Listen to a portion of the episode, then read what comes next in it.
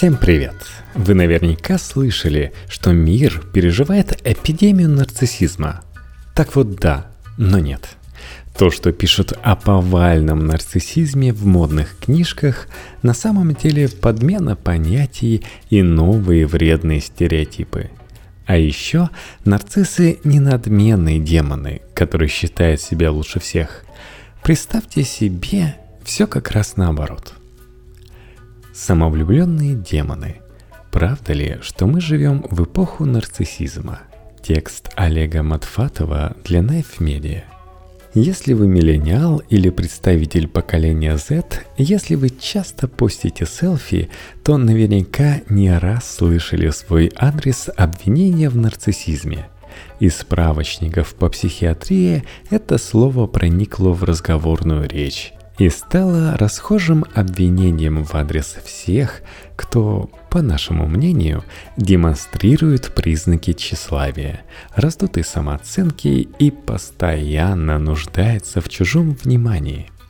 Кажется, почти все вокруг скрытые или явные нарциссы. Масштаб бедствия огромен, последствия разрушительны, Зацикленность на собственных переживаниях, одиночество и бесконтрольное использование соцсетей.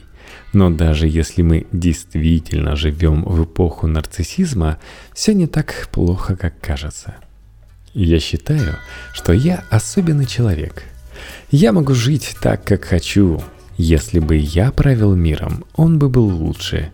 Если бы я был на Титанике, меня нужно было бы сажать в шлюпку первым, это утверждение из различных психологических тестов на определение уровня нарциссизма. Согласно исследованиям социальных психологов Джин Твенш и Кита Кэмпбелла, между 1982 и 2009 годом этот показатель вырос у половины студентов американских колледжей – они больше, чем представители предыдущих поколений, склонны считать, что уникальны и заслуживают особенного обращения.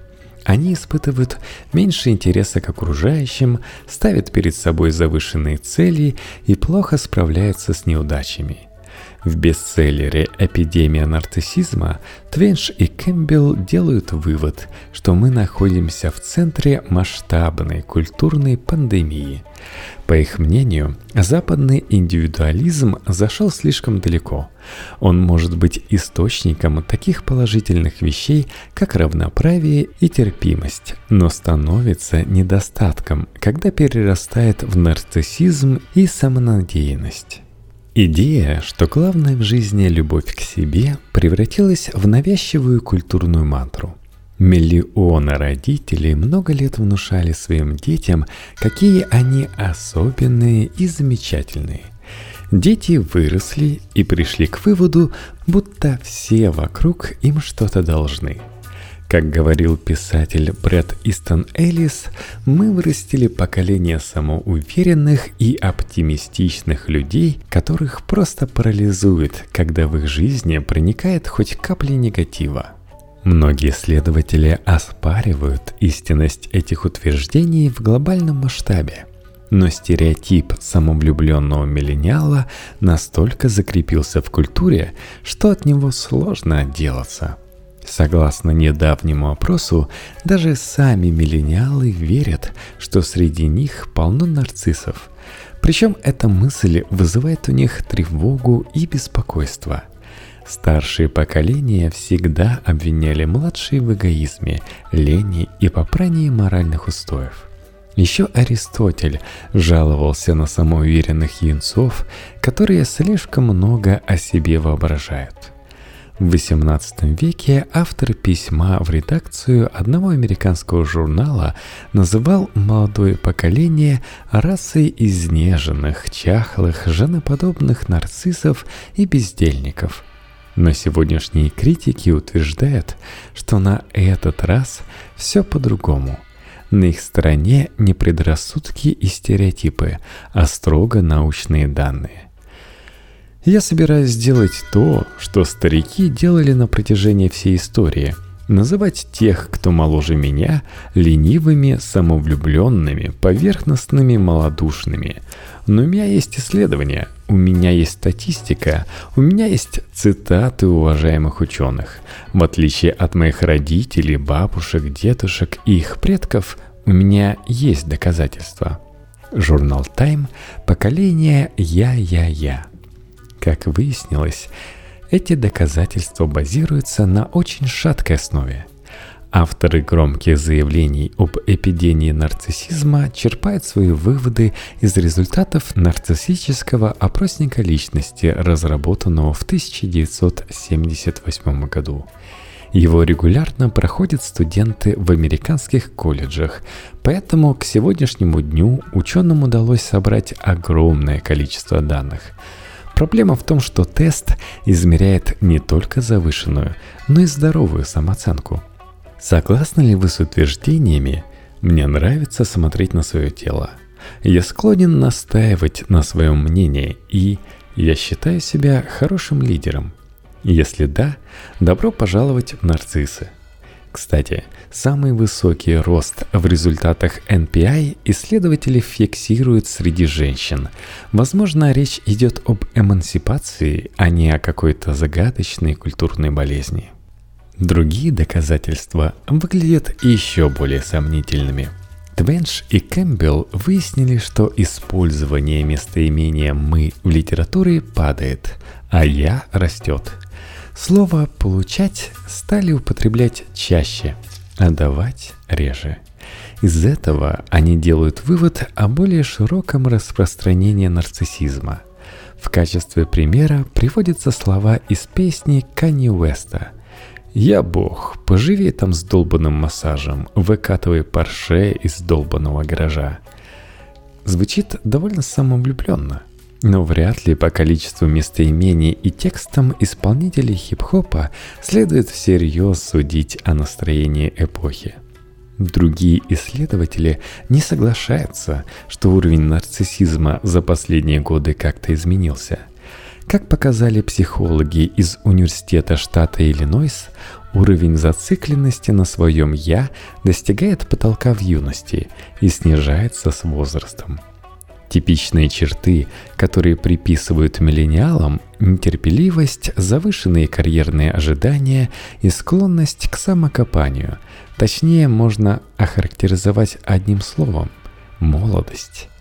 Как говорят авторы исследования, каждое поколение – это поколение «я». Социальные сети мало что изменили. Facebook и Instagram дали новую площадку для демонстрации своих достижений и самолюбования. Но вряд ли именно они сделали из нас нарциссов. Критики современности, которые выносят диагнозы целому поколению, склонны забывать о разнице между самовлюбленностью и полноценным нарциссическим расстройством – Каждый, кто хоть раз сталкивался с настоящими нарциссами, хорошо знает, что высокое самолюбие и любовь к автопортретам, сделанным на смартфон, далеко не главная их черта. Психологи все еще спорят, как определять нарциссизм, но мало кто сомневается, что нарциссические черты есть в каждом человеке – если вы психически здоровы, мозг будет рассказывать вам историю успеха, в которой вы всегда немного лучше и добрее других. Возможно, вы столкнетесь с трудностями и невзгодами, но в конце концов судьба вас вознаградит. Как ни странно, стремление считать себя особенным – часть нормальности – Исследования раз за разом показывают, что примерно 75% людей считают себя лучше большинства других людей почти по любым признакам. От умения водить машину до знания грамматики, от дружелюбия до степени подверженности предрассудкам. Заметное исключение составляют лишь те, у кого легкая депрессия. Они оценивают себя более объективно – Здоровый нарциссизм позволяет нам чувствовать себя важными, неповторимыми и уникальными. И в этом нет ничего плохого, пока это не мешает вам сопереживать другим людям и признавать собственные недостатки.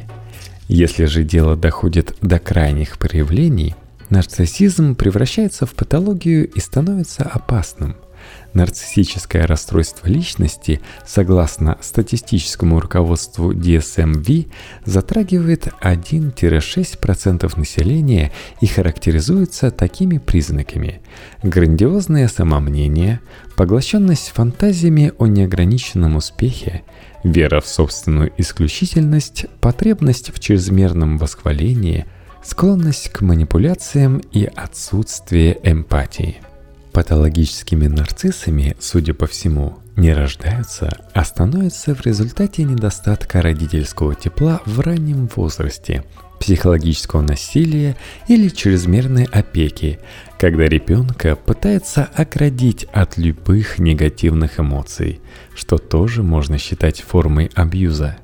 Психологи выделяют несколько форм этого расстройства – Некоторые нарциссы – властные экстраверты, которые любят выставлять себя на показ, купаться в похвалах и аплодисментах. Другие более погружены в себя и очень чувствительны к критике. В самом худшем случае нарциссизм сочетается с другими двумя сторонами темной триады – психопатией и макиавелизмом – эти черты характера почти не справляются терапией и опасны для окружающих. Некоторые психиатры даже выделяют отдельное расстройство – синдром жертвы нарцисса. Люди, которые находятся в близких отношениях с нарциссом, испытывают страх и злость из-за своей беспомощности, чувствуют себя обманутыми и сомневаются в собственной адекватности – Нарциссизм может проявляться совершенно по-разному, и самовлюбленность далеко не главная его составляющая. Ставить кому-то диагноз на основе поверхностных наблюдений было бы неправильно. Это может сделать только психиатр после тщательного наблюдения – как считают современные психотерапевты, в основе нарциссического расстройства лежит не чрезмерное тщеславие, а раскол психики на два элемента – грандиозное «я» и ничтожное «я». Источником проблемы является скорее не избыток самолюбия, а его недостаток – как пишет психоаналитик Сэдни Хочкис, когда вы сталкиваетесь с высокомерием нарциссической личности, вы видите не истинную гордость, а глубокий и иррациональный страх перед своей никчемностью. Главная цель и потребность истинного нарцисса – самоутвердиться за счет других. Они ищут человека, который смог бы им зеркально отразить ощущение их значимости и который при этом мог бы взять на себя невыносимое бремя их стыда и зависти. Для нарциссической личности партнер является всего лишь средством, позволяющим собрать воедино части его личности, восполнить его ресурсы и помочь ему скрыть дефекты своей личности – из книги «Адская паутина. Как выжить в мире нарциссизма». Если вас тревожит мысль, что вы можете быть нарциссом, скорее всего, с вами все в порядке. А вот если же вам кажется, что нарциссами являются все вокруг, кроме вас, тут-то и стоит забеспокоиться. Есть множество сайтов, YouTube-каналов и популярных статей, посвященных нарциссическому расстройству – они описывают типы нарциссизма, типичные нарциссические защиты, способы манипуляции и методы борьбы с партнерами-нарциссами, нарциссами-родителями, нарциссическими боссами и нарциссами-подчиненными. Книги о том, как распознать и обезоружить нарцисса, привлекают огромную аудиторию и горячо обсуждаются в блогах. Все эти обсуждения создают прочное ощущение, что нарциссы теперь везде и повсюду. Нарциссизм культивируется современным обществом, поощряется в средствах массовой информации и интернет-пространстве. В связи с эпидемией нарциссизма контакты с зараженными почти неизбежны. Если бы нарциссы были просто недотепами или обычными проходимцами, взаимодействия можно было бы с легкостью избежать. Но сила их привлекательности, обаяния, шарма действуют как магнит, и мы все больше тянемся именно к ним.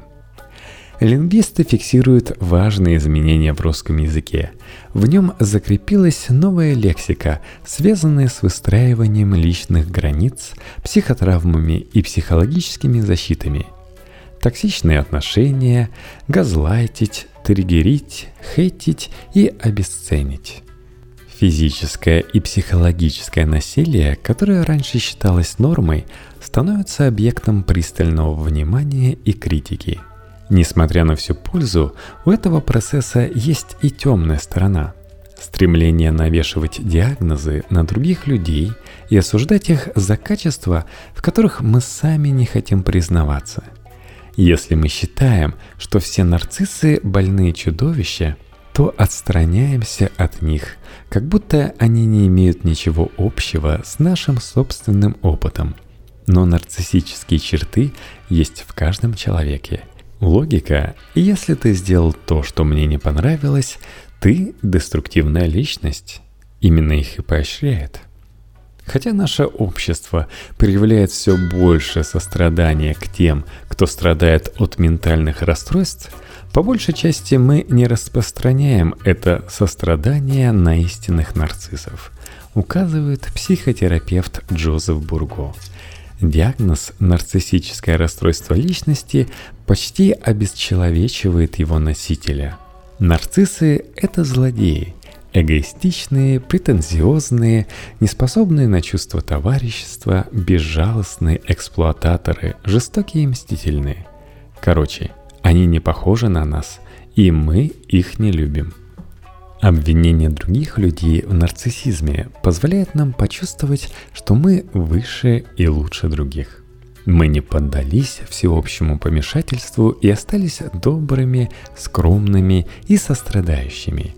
Но это обманчивое ощущение – еще в 1970-е годы культурные критики сетовали на культуру нарциссизма, которая поощряет поверхностные удовольствия и завышенную самооценку. Их обвинения звучат очень знакомо. Трудовая этика умерла, главной ценностью стал гедонизм и потакание собственным желаниям. Религия уступила место нарциссическим культам самосовершенствования – Общество утратило свой моральный компас. Признаки разрушения и упадка они видели повсюду. От диско-вечеринок и увлечения психотерапией до бега трусцой и ношения джинсов после 30 лет. Если мы действительно живем в эпоху нарциссизма, в список критериев этого расстройства стоит добавить еще один – навязчивое стремление обвинять других в нарциссизме. Но у меня навязчивое стремление получить от вас как можно больше фидбэка, чтобы понять, для кого я это все делаю. Оставляйте комментарии, лайки, делитесь этим подкастом с друзьями. Если вам хочется еще больше выпусков, подписывайтесь на patreon.com slash